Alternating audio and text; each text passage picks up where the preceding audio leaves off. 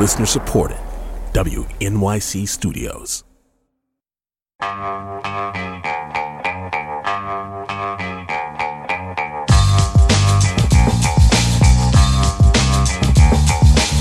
Brian Lehrer on WNYC, and we'll wrap up today's show with a relevant guest to calls from you if you feel stuck. Listeners, how many of you currently feel stuck in life or have felt stuck in life in the past? 212-433-WNYC. What do I mean by stuck? Why do I ask this now? Well, here we are on January 31st. So you've gotten through dry January. If you've been doing that, what are you going to do tomorrow? But if that was your only New Year's resolution or your main New Year's resolution, we're not even talking about you, because often the new year brings upon everybody a time of reflection and a desire to change really big things in our lives. Maybe for some of you that is alcohol. But how have you been doing on those biggest life-changing New Year's resolutions? 212-433-WNYC. What situation or aspect of your life is making you feel stuck? And our guest, who will further explain why we're inviting you to call in on this in particular, is Adam Alter, professor of marketing at NYU's Stern School of Business, an affiliated professor of psychology as well at NYU, and author of the book Anatomy of a Breakthrough: How to Get Unstuck When It Matters Most. Professor Alter, welcome to WNYC. Thank you for joining us. Thanks so much for having me, Brian. So, listeners, help me invite the listeners in. What kind of stuckness do you concentrate on in the book, and who would you like to hear from today? Yeah, it's a good question, because there are a lot of ways of thinking about what stuckness is. I'm really interested in the kind of stuckness that's protracted. So I'm not talking about momentary or daily frustrations. I'm talking about things that plague us across long stretches of time, sometimes for months, years, or even decades of our lives. And I'm not so much focused on stuckness that is intractable, that we can't fix, but more on the kinds of stuckness that are susceptible to our interventions. So the reason I wrote this book was to try to give a sort of roadmap for getting unstuck in all sorts of different situations. So it really is these cases where you're stuck for a long time, you think you might be able to do something about it, but you're not sure what your steps should be. Tell us a story. Tell us one person's story. Oh, there are so many stories. I'll give you one example. This is an athlete who ended up winning gold for the United States in the 100-meter backstroke event. Was a tremendous Olympic swimmer in the 1988 and 1992 Olympic Games, but was, at least physically speaking, very different from the other athletes, was not a world record-breaking athlete by appearance alone. In fact, when a lot of the coaches saw him, they said, "You're about 6 inches shorter than the average elite swimmer." But his stuckness, he was a very good swimmer, but he wasn't quite elite. His stuckness was such that he needed to do something a little bit different. And what he ended up doing was spending his years at Harvard, where he went to school as an undergrad, with a coach who encouraged him to experiment, to try all sorts of new techniques and approaches. And this kind of flavor of experimentalism, where you treat your life as a long extended experiment of trying different techniques, turned out to be very helpful for the swimmer. His name is Dave Berkoff. He pioneered a completely new technique for swimming the backstroke. He broke multiple world records and won multiple Olympic gold medals. And that's, although that's an Olympic athlete, the same basic technique applies to many of us in our everyday, much more mundane aspects of our lives as well. And by the way, the reason, listeners, that this got on our radar, I should have said this at the very beginning, is a New York Times piece from just the other day, the 25th, that maybe you saw, called "Feeling Stuck? Here are 5 ways to jumpstart your life." And it very prominently quotes my guest, Adam Alter, and tells a little bit of his story. So why don't you tell yours a little bit? The article by Christina Caron says, at 28, he had earned a doctorate in psychology from Princeton and soon afterward landed a job as a tenure-track professor at NYU, but he felt stuck. Yeah, I think it's a very good question. You know, the important point about being stuck is that it's a subjective experience. I spoke to someone who told me that his father was a mathematician who worked on the same problem for 30 years and didn't make much meaningful progress, but loved every minute of it and never felt stuck. I was in the situation of being, you know, blessed with an incredible period of my life of great objective success. Things were going exactly as I wanted, but I wasn't sure that I was on the right career track.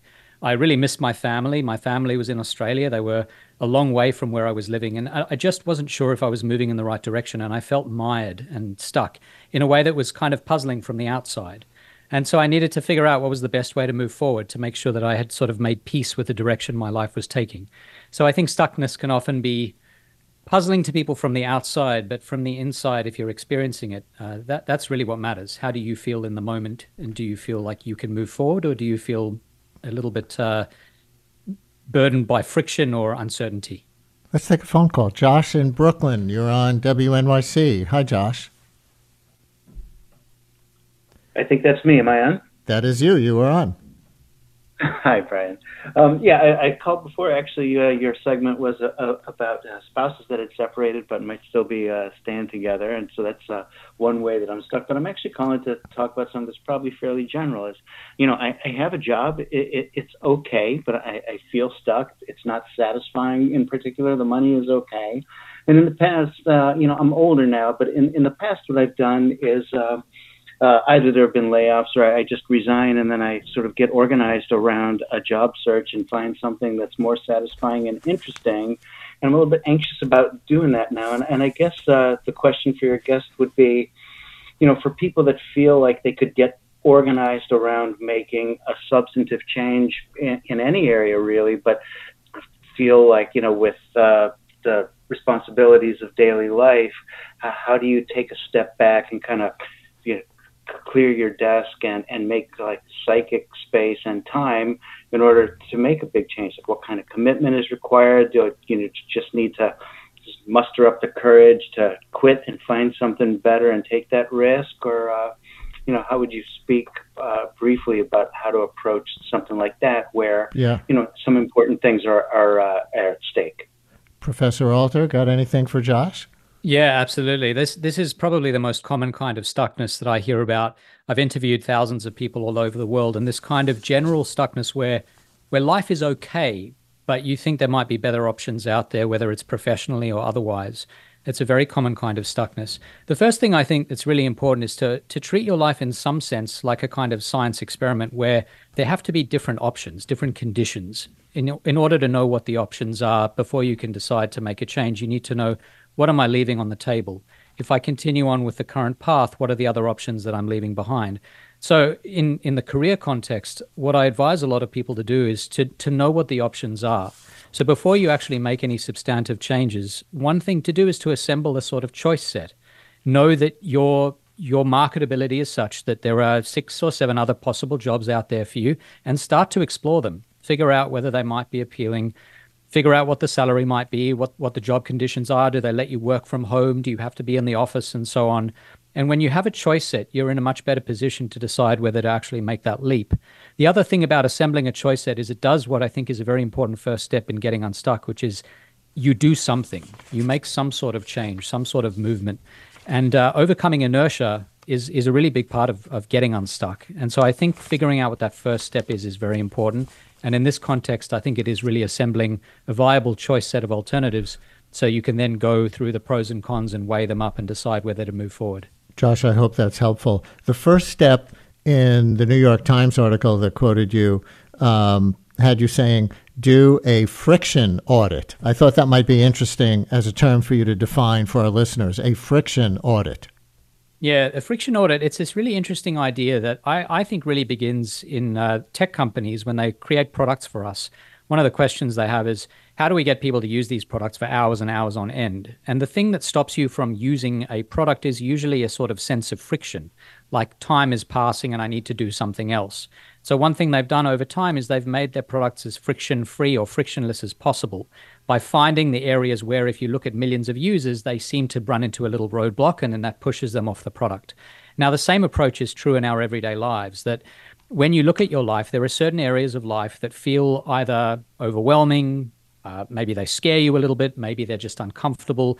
There are areas where there's natural friction where when you have to do that thing, it always feels like it's the hardest part of the day, or it's the most daunting part of the day, or the most unappealing. Right. Those are friction points. And I think to live a good, fulfilling life, one of the best things you can do, one of the easiest and first things you can do is to say, where is the friction? Is there a way for me to either sand it down or to eradicate that aspect of my life altogether? Try to sort of take it out like a weed from the roots and remove that from your life. Because when you take these friction points away or sand them down, what's left is a life that's generally a lot more fluid, that allows you the time and space to breathe and to consider questions like, is there a better job out there for me? Yeah. So I think a friction audit is a very helpful first step. Michael in Jersey, in Chester, you're on WNYC. Hi, Michael. Hi, thanks for taking my call, Brian.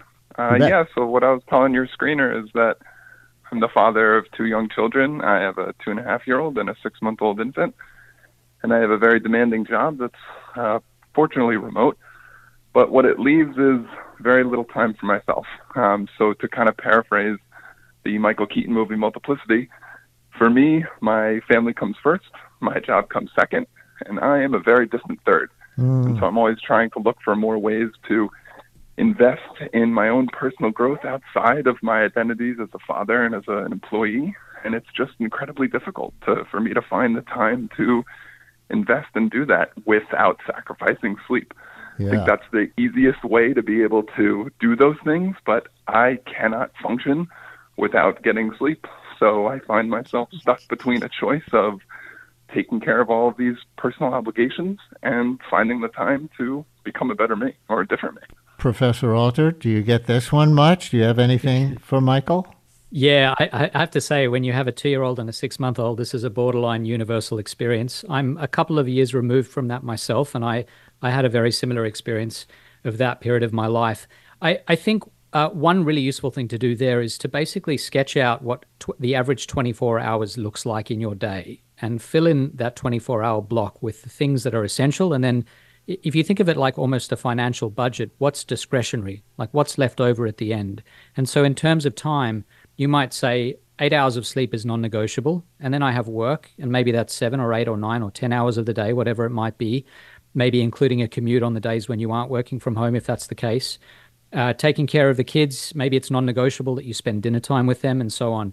What you'll end up having is an unfortunately fairly thin sliver of time that's left over that is discretionary. And then the question is, what do you do with that time? Now, what most of us do when we're exhausted is we turn to our phones and we scroll for those few hours and leave very little else left.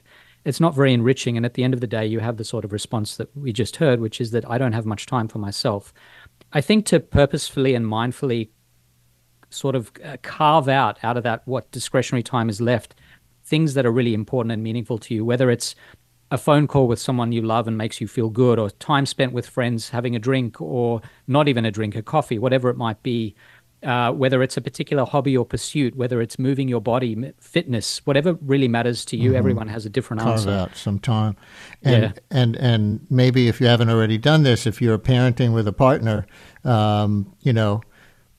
make a deal where maybe each of you has certain times of the week that really are off time or time for you in the way you define it. Also, Michael, if it helps, in a few years, given the age of your kids right now, it is going to get easier. It is. Let me get one more in here that's really different. Bob in Brooklyn, you're on WNYC. And Bob, I apologize. We've got about 30 seconds for you. Yes, sir. Thank you. I'm a retired teacher.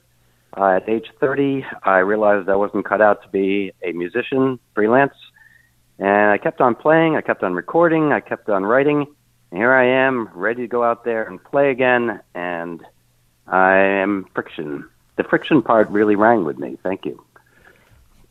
You mean you can't get back into playing your instrument? I'm still playing a lot. I just can't get myself to record or perform. I just...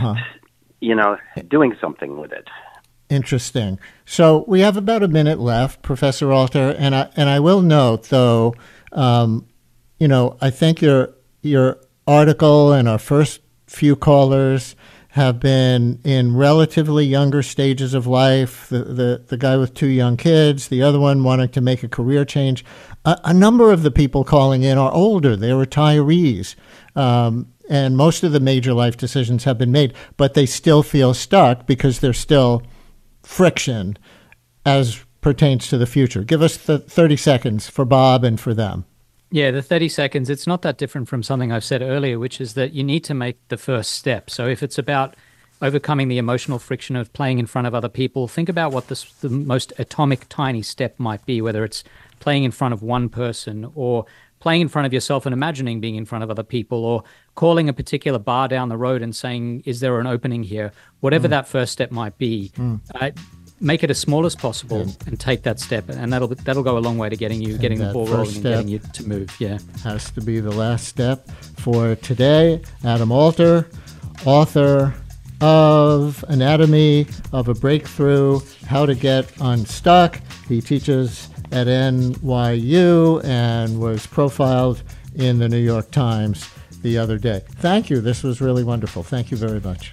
Thanks, Brian. And that's the Brian Lehrer Show for today. Stay tuned for Allison.